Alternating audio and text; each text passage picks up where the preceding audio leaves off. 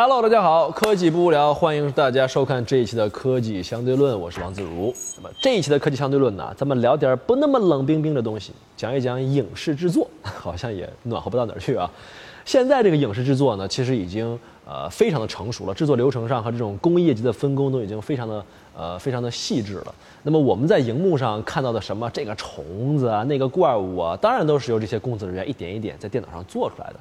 他们是怎么被这些电影的制作人给整出来的呢？所以一说到这个问题的话呢，呃，很多小朋友可能会比较比较这个聪明啊，说这是动作捕捉做的啊，没错是，但是呢，请大家不要剥夺我装逼的权利啊，还是给我 一点点讲的这个机会。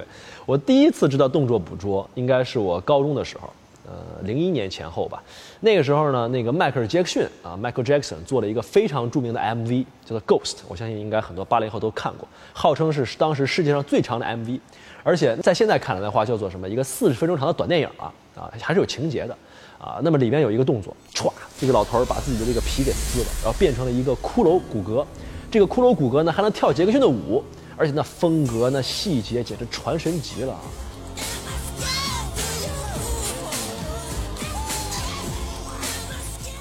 零一年的时候，你想想，我才十三岁啊，刚开始上网没多久，土了吧唧的，哪见过这世面呢？后来结尾花絮的时候，我一看啊，他们怎么化妆，怎么用动作捕捉做这个骷髅的舞蹈，我勒个去，简直颠覆了我的世界观，大开眼界。你想想看，那个 MV 可是将近二十年以前拍的了，长大之后我再回想起来，真的是细思极恐啊！我觉得杰杰克逊当年真的是太太太太太前卫了，啊，那个时候这个技术还没怎么有人用呢。到了今天，动作捕捉这个技术确实已经是整个影视创作里面一个非常重要的技术支撑了。我之所以说它用这个技术支撑来描述，就是因为即便你采用了动作捕捉，最核心的，我认为依然是演员的演技。就是你杰克逊不跳那舞，你一般人也还没那风格。所以说，动作捕捉只是传达或者说尽量还原表演的一种方式，但是它就带来了更大的创作空间。OK，所以这种技术呢，它不是用相机去真实的记录你的影像。而是让你先穿上紧身衣，跟个泥鳅似的啊，然后呢，在你的关节和各个地方放上很多的传感器 （sensor），然后通过记录传感器上的位置信息，来在电脑上还原你的动作，啊，而且通常呢还得搭配绿幕，对吧？也就是我们说的，你演戏的时候看不到布景啊，你还得呃，你也不知道自己会在一个什么样的画面里边，基本上靠脑补去演戏，而且呢还得要求你很入戏、很投入，对吧？这真不是一般人能干的。所以也就导致啊，在动作捕捉刚刚进入电影行业的时候，其实引发了很多演员的恐慌和抵制。当然，现在大家不这样了啊，不那么抵制了，也明白了动作捕捉其实是需要演员比平时更加了解技术，要更加投入，才能够在空无一物的场景当中演出好戏啊。这方面呢，大家公认做的最好的是这哥们儿，叫 Andy Serkis。OK，号称是动作捕捉第一人。你看照片，基本上没什么人认识他啊，可能看起来有点眼熟，但是也不知道叫什么名字。但他扮的角色，你肯定都看过，比如说《指环王》里边那个咕噜那个小怪人，呃，《金刚》里边的大猩猩，啊，《星球崛起》的这个凯撒 Caesar 啊？都是这哥们演的。而且他呢，能在空无一物的地方穿着紧身衣，随时表演出任何一个场景里边的台词和动作，内心戏那真是说来就来，非常非常的强悍。而且呢，我真心觉得这哥们儿他的演技啊很厉害，因为演这种东西啊，可比什么演黑社会大哥难多了。因为他演的这些东西呢，从严格意义上来说，都他妈不是人，你知道吗？而且他还得基于人的情感再延伸再去发挥，去虚构出来这样一个人，真的是太难了。所以说他这个表情和演技，我觉得是一流。Yes, he is precious. But the other guy, what the hell's he doing? 那这哥们儿呢，也挺背的。动作捕捉虽然说成就了他，但是也挺让他郁闷的。因为五年以前的奥斯卡，这个 Andy 呢，就是凭借《星球崛起》里边的凯撒提名了最佳男配角。但是呢，评审团觉得你说这个角色里边还包含了很多电脑的后期修改啊什么的，所以这个奖呢就不应该颁给他。啊，你说这郁闷不郁闷是吧？挺不公平的。为什么？你说对于演员而言，动作捕捉其实只能说是还原了我的表演，它只是一种技术手段，对吧？归根结底，它是个工具，所以绝不可能去替代或者超越表演本身。当然了，我们现在对于这个动作捕捉呢，这个态度已经柔和很多了，而且不光是演员，观众也是。你像我们现在看电影，已经越来越关注说，呃，这个动作捕捉背后的演员是谁。啊，你像什么古尔丹背后谁搞的呀？可能电影还没发呢，对吧？我们就已经开始去查去关注了。所以说还是有所改善的啊。我估计这哥们儿也快熬出头了。但要说最近几年电影行业里边真正为动作捕捉证明的，那还得是2009年的《阿凡达》啊。我们之前就讲了，说这个《阿凡达》从电影艺术的角度来说的话呢，没啥突破啊。这个讲的故事呢，还是美国那一套这个个人英雄主义的价值观复制啊，大场面群殴乱斗的套路。但是在技术上可是结结实实的一次突破，因为《阿凡达》电影票从三十变成七十了，对吗？啊，都是因为 3D 了吧？卡梅隆呢，也是因为这个作品再次深刻地影响了整个电影行业。那么，对于很多中国观众来说，《阿凡达》其实甚至还是不少人第一次走进电影院看 3D 大片的这个体验。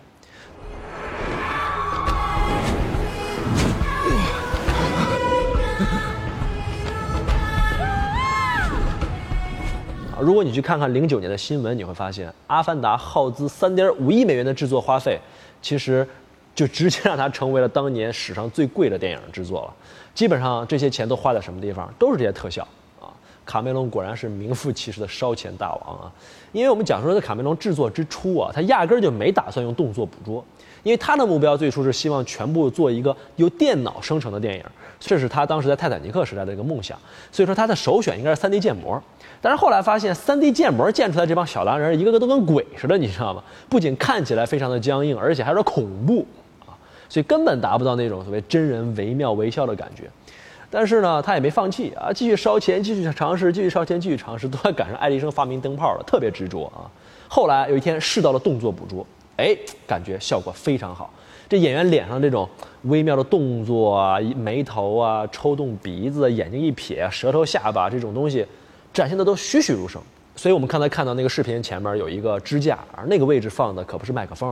啊，那是专门用来记录演员面部表情的摄像头啊，演员脸上还都画了小点儿呢。然后这个摄像头呢被固定在你的正前方，所以即便他们在打呀、跳跃呀，面部的细节也是完全可以被捕捉得到，并且几乎可以实时的转化成这个 CG 的效果。所以毫不夸张地说啊，演员的百分之九十的表演几乎都可以被完美的复制运用到这个动画角色身上，所以看起来才导致它和真人没什么区别，非常的逼真。有的哥们儿可能就要问了：为毛卡梅隆非得把这小蓝人做的跟人似的那么像啊？他本来就是外星生物啊，对吧？长得不像人也很正常。其实说的也有道理。你说动作僵硬一点，没准还更像外星人呢，是吧？那当然这个问题的答案呢，他不这么做肯定是有他不这么做的道理啊。答案就叫做恐怖谷效应。所以我们先来看一个绝对的反例啊。大家看到这段魔性的 MV 啊，简直潮到爆啊！这个带引号的。技术水平简直直逼我有一个同学学了五年动画，这个其实就是用动作捕捉加 3D 建模做出来的一段动画，只不过呢，制作的年代是一九八九年。虽然这么比有点欺负人啊，但是我一点都不骗你，我第一次看到的时候，我心里还是咯噔一下，觉得挺恐怖的，但是又觉得很魔性，欲罢不能，对吧？你就特别想仔细的看它到底哪儿恐怖。后来我来判定啊，即使啊这个这女的没掉头，没有七窍流血，我也依然觉得挺吓人的。啊，反正要是她演一电影，我肯定是没心情关心情节，光想吐槽她了。这什么意思呢？你反观《阿凡达》里边这个小蓝人，对吧？你说除了他皮肤是蓝色的，他动作、长相和那些深情的那种表情啊，都非常的自然。我一点都不觉得他恐怖，甚至觉得可能还挺美、挺可爱的，对吧？所以这种天然的情感上的这种反应，你看似好像是非理性的，好像是天然的，但其实啊，我跟你讲，这里边是有理论可以追寻的。十九世纪初的时候，日本有一个机器人学家叫做森正弘，OK，和这个弗洛伊德，他们俩都在探讨过这个现象，最终写了一个叫做恐怖谷的理论来解释它。怎么解释的呢？比如说，当你制作一个形象的时候，咱们说啊，这是拟人逼真的终极程度，OK，在这边，和人要一模一样才能到达这儿，对吧？嗯，这是你的起点，OK，也就是说，这在这个位置的时候，你还不是特别像人，但是随着你呃非常逼真的逼近真人的时候。OK，你不断向真人靠近的时候，人们对于这个好感度会不断的上升。OK，你比如毛绒娃娃，比如你的逼真程度达到了百分之五六十，到中间这儿的时候，大家就说哎，挺可爱的，一点也不恐怖，对吧？因为它鼻子、眼睛什么都有，看起来还挺逼真的。但是如果说在这种程度下，你再让它进一步，让它有皮肤、有毛孔，而且摸起来还真的跟人一样，还不是布的，达到这个百分之七八十的这个拟人程度，啊，你说这恐怖不恐怖？那明明就变成一个死尸了，好吗？但是你要。冷静的想一想，他如果有了皮肤的毛孔，理论上他实际上是更接近真人了，对吧？不是更好吗？但是从人的实际感受来看，从我刚才描绘那个场景来看的话，人立马就会觉得很恐怖。啊。然后在这个时候，这个人的好感就会断崖式的下跌，OK，因为他太接近人了。这个时候，如果你再往前走，再逼真一点，比如说你达到了百分之九十五以上的逼真程度，哎，我们这个好感程度反而会慢慢慢慢上升。OK，你比如说蜡像，因为蜡像就真的是太逼真了，几乎接近人可能百分之九十九的逼真程度，我们的好感程度就立刻回升了。所以这个轨迹，你看飞上来，歘的下去，呈形成了一个深深的低谷，这就所谓的恐怖谷。OK，那么你想创造一个任何一个形象的话，你最忌讳的就是逼真程度刚好七八十、八九十这块掉在谷里边。OK，所以你只有达到了百分之九十八、九十九，皮肤真正逼真了，OK，那才行。或者是你干脆就卡通化，切记站在中间八九十的骑墙。OK，所以刚才咱们看那个那个跳舞的那个妹子啊，他就是刚刚好掉在了这个恐怖谷里边，当不当正不正的，所以你才害怕他。所以说卡梅隆去做《阿凡达》的时候，他把人还原到百分之九十，那是绝对不行的。你掉到正中间了，对吧？那还在恐怖谷谷底趴着呢。万里长征真正决胜负的地方在九十八、九十九之间，所以他必须极致啊，所以我们才有可能不去排斥这个角色，所以你才能够去欣赏这个演员的表演呢，否则就一直出戏，对吧？一直干他怎么长得这么丑，对吧？所以这个呢，一直影响在这个这个影视行业里边影响非常深远的，所以整个影视行业当中是把做人脸当做圣杯一样去供着，因为它是最难的。如果你喜欢我们的节目，可以在爱奇艺搜索“科技相对论”订阅我们，或是扫描屏幕上方的二维码关注“科技相对论”微信公众账号来和自如进行互动。我们会在这里推送科技人文的新鲜资讯，还会不定期举办科技大咖语音公开课哦。科技不无聊，快来加入我们吧！动作捕捉这个挣扎来挣扎去啊，其实归根结底要解决的是什么问题呢？就是怎么把动作。变成数据的问题，所以你才能够进行第二步、第三步的应用。所以它的发展和突破，除了方向找对了，和传感器本身的高速发展和突破也是密不可分的。所以你看，当时呃这种用角度传感器来做动作捕捉的时候，还是很原始的，它体积特别大，对吧？所以那个时候看起来都好像穿了一个机械式的这个盔甲一样。还以为是这个机械外骨骼呢。这套装置往身上一穿的话，电脑呢还只能识别出一个像火柴盒一样的动作，你就别提精确度了，而且还限制了你的这个自由度，啊，那么更别提我们说的精细的什么眉毛、眼睛这些表情的这些捕捉还做不到。所以那个时候啊，动作捕捉基本只解决了一个效率的问题，对于效果的问题还是无能为力的。还是那句话，这个动捕解决的是把动作变成数据的问题。那么现在的动捕呢，通常有两大流派。第一个叫做光学动捕啊，另外一个呢叫做惯性动捕，就是以他们用的这个 sensor 不同来进行定义和区分的。首先，我们来说说这个发展比较早的，叫个光学动捕啊。光学动捕呢，你要想提它，你就不得不提一个后期制作行业里边的大标杆——工业光魔。OK，零三年的时候，《加勒比海盗》第一集横空出世，结尾的时候有一段非常好看的戏啊，就是 Sparrow 这个船长和一堆的水手，一会儿骷髅，一会儿变成真人，一会儿骷髅，一会儿真人在那打，对吧？你想想，那是十五年以前呢，他们是怎么做的呢？Couldn't resist, mate。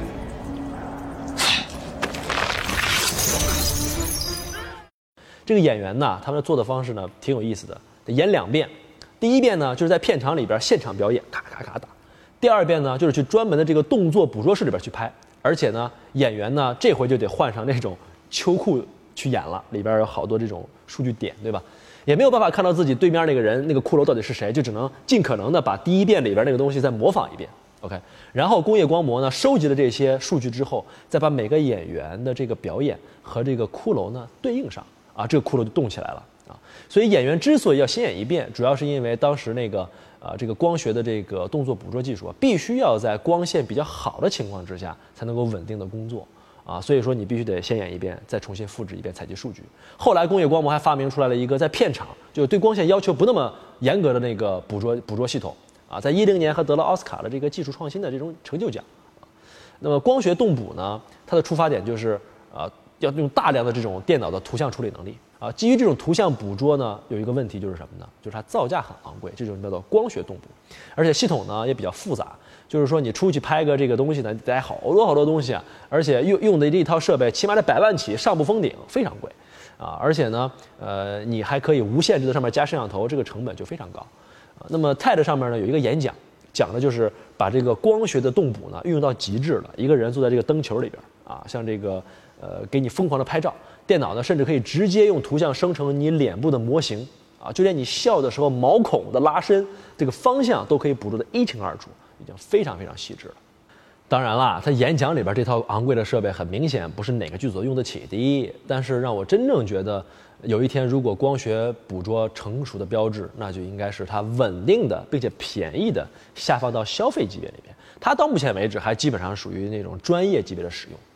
我不知道大家还记不记得早年有一个微软的 Connect，一个一个这个动作捕捉的游戏的平台，也算是光学动捕的一个技术下放。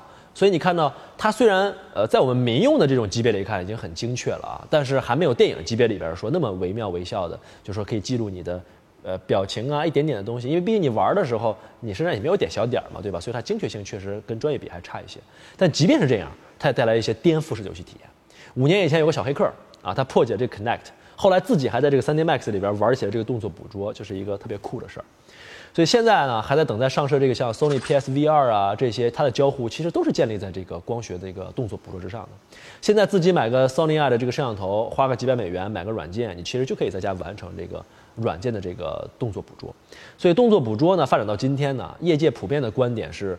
啊，由于可能有这个新技术的出现，比如说惯性传感器的动作捕捉，相比于说我们原来的光学传感器，可能更加有前景。当然，核心原因还是因为它更便宜，对吧？更加容易的去做技术下沉，也符合我们这个商业普及的这个趋势。那么，为了看看这个惯性的动作捕捉长什么样呢？我们还专门去了一个给《权力的游戏》啊那个著名的美剧提供动作捕捉方案的公司，叫做诺伊腾。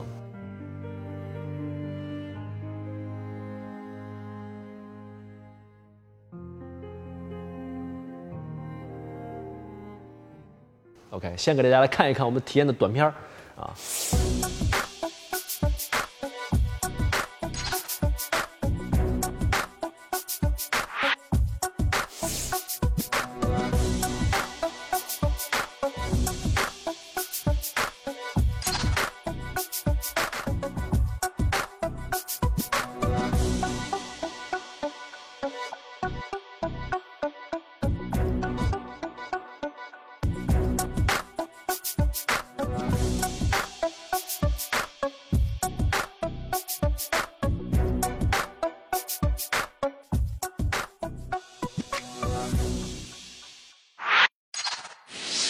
Hello，大家好。那么我们这一期讨论的主题呢，叫做动作捕捉啊。那么当然是从这个影视制作角度去切入的。我们照例呢，还是从这个动作捕捉这个行业当中呢，请到了一个嘉宾来跟我们探讨一下，呃，我们一些这个呃更想知道的细节和这个行业当中的现状。呃，首先我觉得这个动捕是一个特别有趣的好玩的东西，无论是通过光学方式，还是通过 sensor 的这种 gyro 也好，accelerometer 的方式也好，把它。捕捉回来，所以那那那我觉得我理解下来之后，通过实现方式的不同，一定会有些优劣性。OK，那呃孰优孰劣，这个或者说发展的这个先后顺序又是怎样的？嗯，呃，光学呢，作为这种呃，就是我们可以认为说是之前的这上个世纪吧，嗯，应用最最多的一个系统，尤其是很多的大型的这种影视的制作上面用了很多光学的这种呃技术，是因为它本身它精确度很高。OK，呃，因为它通过物理的去增加这个摄像头的这个数量。以及去增加这个点的这个跟踪点的这个辨识度，是能够有效的提高它的数据质量。但是它有一个问题呢，就是说，嗯，它设置非常复杂。嗯。首先，你对于整个场地里面所有的摄像头的位置要做很精确的一个判定校准。嗯。然后呢，在这过程当中是不能碰的。OK。呃，比如说有人碰了这个头，不行，大家全部都停工吧，我们一起来重新校准。OK。呃。它还有一个问题，就是说它有个遮挡的遮挡的过程，OK，所以一遮挡的时候呢，这个点就会丢失。嗯，呃，丢失了以后呢，你需要通过呃，要么是重新补，要么是在后期的时候你手工把这个点再加回来，因为你会看到在数据上这个点突然间飞了，对，然后就回来了，OK。呃，实际上对光学来说，这些点之间的逻辑关系是。完全自由的，是的，这个点可以可以飞出去很远，没错，呃，不会说他认为理解了你这个是个肩膀，肩膀跟手臂不能离开很远，对，这个点就会留在那儿，对，光学是不认这个的，OK，那那惯性呢？呃，惯性是这样的，实际上惯性呢，刚才说到，它是把传感器放在这个运动关节上，嗯哼，那它实际上底层有一套算法，这套算法是结合了一个对于人体的这个结构和运动的规律的一个认识，嗯，所以这个里面它实际上已经暗暗含了一个，就是说跟光学不一样的地方，光学就是它拿到的是一个裸的纯数据，啊，呃，我们这块呢实际上是基于人的一个运动的判定，再加上传感器的数据。来去判断这个这个运动是什么。所以说某种也就是说每个 sensor 之间是有关系的。对，所以某种来说，我们我们的这个整套的解决方案软件硬件，它是它是理解这个人在干什么。OK。嗯，它能够理解。OK。所以说，这就是你所讲的每一个呃，在这个惯性动物上，每一个 sensor 实际上是一个自主自己自足系统，它可能不依赖外界的一些呃特别多的这种这个元素来去判定之间的关系。是的。OK。那为什么早年惯性动捕没有发展起来，而你说上个世纪主要都是光学动捕在主导整个这个动捕的市场？OK，是这样的，呃，实际上是因为这个上个世纪早期的时候，呃，尤其是大规模集成电路还没有很发达的时候，啊哈，呃。陀螺仪是非常大的。OK，我们可以看到早期那种航海的这种，呃，这种姿态判定里面用到的陀螺仪，包括航空的，都是这么大一个。OK，啊，然后包括那个磁计量啊这些技术，它还是局限于当时的那个制造工艺和设计的水准。那现在呢，因为我们可以把一个九轴的一个传感器放到不到指甲盖那么大的一个小的。这个，这个芯片里面，芯片里面，嗯，这芯片的整个能耗各方面都已经非常小。你看，像我们这个传感器非常非常小。嗯哼。所以的话呢，使得这种技术成为一个可能。所以这是我们说的刚才呃我们所讲的一个关节上的一个传感器。对。OK，呃，那么我们就把它想办法固定在身体的各个部分，通过这种绑带的方式，对吗？然后呢，除了这一部分以外，我理解应该还会有一个接受的东西吧？要不然它数据传到哪里呢？呃，我们会有一个主节点。OK，这个主节点呢，相当于是搜集呃所有这种带标签的这个传感器的数据，然后它再把它传输给这个这个这个我们的这个主控端。OK，那我们我们所理解的这个所谓的数据的处理，主要是在电脑上完成的，还是在呃这个小东西里面去完成？的？呃，实际上它是这样的。啊哈。呃，数据的处理呢，在传感器上有一部分。OK。因为它本身它要把这个这个这个传这个这个姿态转变为一些。这个数据流，OK，呃，采样率非常高，嗯几百赫兹，OK，然后它再把它传到这个主节点，主节点把它汇总了之后传到 PC 上，嗯然后算法的那部分就是说刚才说到的人的骨骼是什么样的，它应该是怎么去判定它的当时的运动状态，这个计算是在 PC 上面，OK，PC 上完成。好，呃，非常好，今天呃有非常多的这个 market 和 insight，呃，在我们的整个节目当中得到了体现，所以特别感谢。啊，这个老邓在在我们的节目当中能够给我们普及这么多的知识啊，好，非常感谢，谢谢，谢谢，Thank you。亲自体验之后啊，我觉得还是很酷的，很好玩啊。如果说这个呃把电影放在了一个艺术的队列里面，其实它是非常特殊的一种艺术载体，因为电影可能是所有的艺术形式当中对技术依赖最严重的了吧？人们因为这个表达的欲望啊，所以说创造出了很多很多的技术来帮助我们在电影这个载体当中去更好的讲故事。同时呢，技术的进步又打开了一个我们创作力的想象空间，所以两者是相互促进、相互推动的。但是我们相信，还是有很多的艺术形式还没有被科技彻底的改变着，也有些呢已经被改变了。希望科技相对论呢，能够站在人文和科技的十字路口，跟大家一起去探索和见证。好了，如果你对本期的话题非常感兴趣的话呢，可以扫描屏幕下方的二维码，或者是在微信当中搜索 Ziller 科技相对论，关注我们的微信公众账号，和我们来进行互动。我们还会时不时的在这里举行一些大咖的公开课啊，欢迎喜欢科技的小伙伴们加入到我们的行列里面来。科技不无聊，我是王自如，我们下次再见，peace。